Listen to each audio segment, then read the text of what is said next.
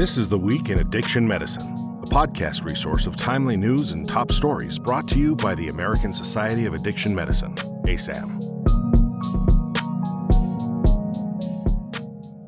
Today is Tuesday, July eleventh, and I'm Claire Rasmussen.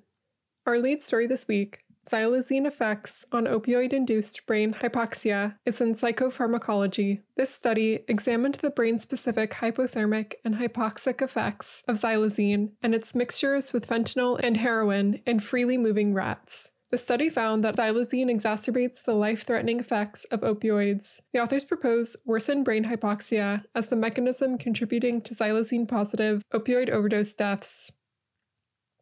Next is a study in Annals of Internal Medicine titled Effects of U S State Medical Cannabis Laws on Treatment of Chronic Non-Cancer Pain. For this study, the authors used data from twelve states that implemented medical cannabis laws and seventeen comparison states. Augmented synthetic control analyses estimated laws' effects on receipt of chronic non-cancer pain treatment relative to predicted treatment receipt in the absence of the law. The study did not identify important effects of medical cannabis laws on receipt of opioid or non-opioid pain treatment among patients with chronic non-cancer pain.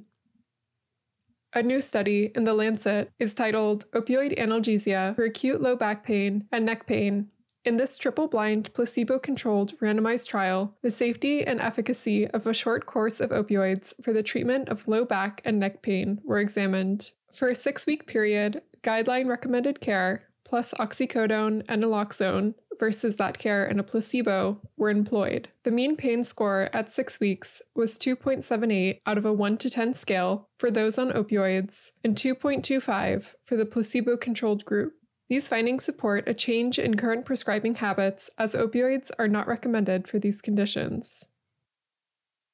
Next, we have a study in The Lancet titled, Does Knowledge of Liver Fibrosis Affect High-Risk Drinking Behavior? This randomized controlled trial assessed the efficacy of transient elastography-based advice and alcohol recovery video stories in changing harmful drinking patterns, capturing recruitment at community alcohol services. Those randomized to the intervention group plus usual care had liver stiffness measured by transient elastography, followed by scripted feedback based on these results. In those who were asymptomatic but high risk, twenty percent had an elevated liver stiffness measure, close to fifteen percent nearing cirrhosis. Non-invasive testing for liver disease hence enables early disease detection in an otherwise high-risk asymptomatic population.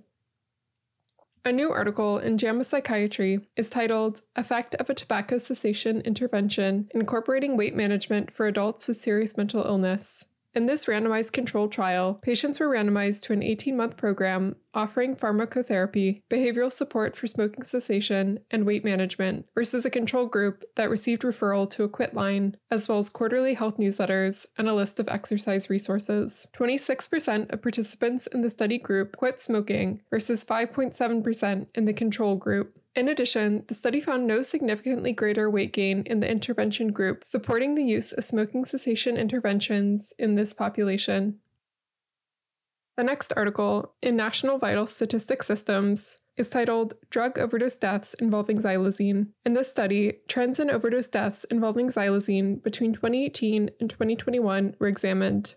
The age-adjusted rate of overdose deaths involving xylazine increased from zero point zero three to one point zero six per one hundred thousand over this period. Rates among males were more than double that of females. Rates also increased across all race and ethnicity groups and were highest among non-Hispanic Black people. Rates increased the most among Hispanic people. The eastern U S was impacted more than the middle and western U S. These findings highlight the growing involvement of xylazine in the ongoing overdose epidemic in the U S. Our next article, titled Beliefs, Attitudes, and Experiences of Virtual Overdose Monitoring Services and the Perspectives of People Who Use Substances in Canada, is in Harm Reduction Journal. Virtual Overdose Monitoring Services, or V O M S, are an alternative for those unable or unwilling to use safe consumption sites. Interviews were conducted with people who use substances regarding their experiences and beliefs about V O M S. People who use substances were optimistic about V O M S for harm reduction and noted that spotting, or telephone contact with a spotter while using, already exists. Privacy was a concern, as well as the fear of legal consequences. Many felt the need for increased awareness of V O M S. Our final article, titled Validity and Reliability of In-Person and Remote Oral Fluids Drug Testing Compared to Urine Drug Testing, is in Drug and Alcohol Dependence. This study compared the accuracy of oral fluid drug testing compared to urine drug testing. Comparison was also made between in-person versus remote oral fluid drug testing. Remote drug testing has the potential to allow for contingency management to be conducted via telehealth. The study found that reliability of remote oral fluids testing was adequate for opiates, cocaine, and methadone, but not for oxycodone, amphetamine, or cannabis.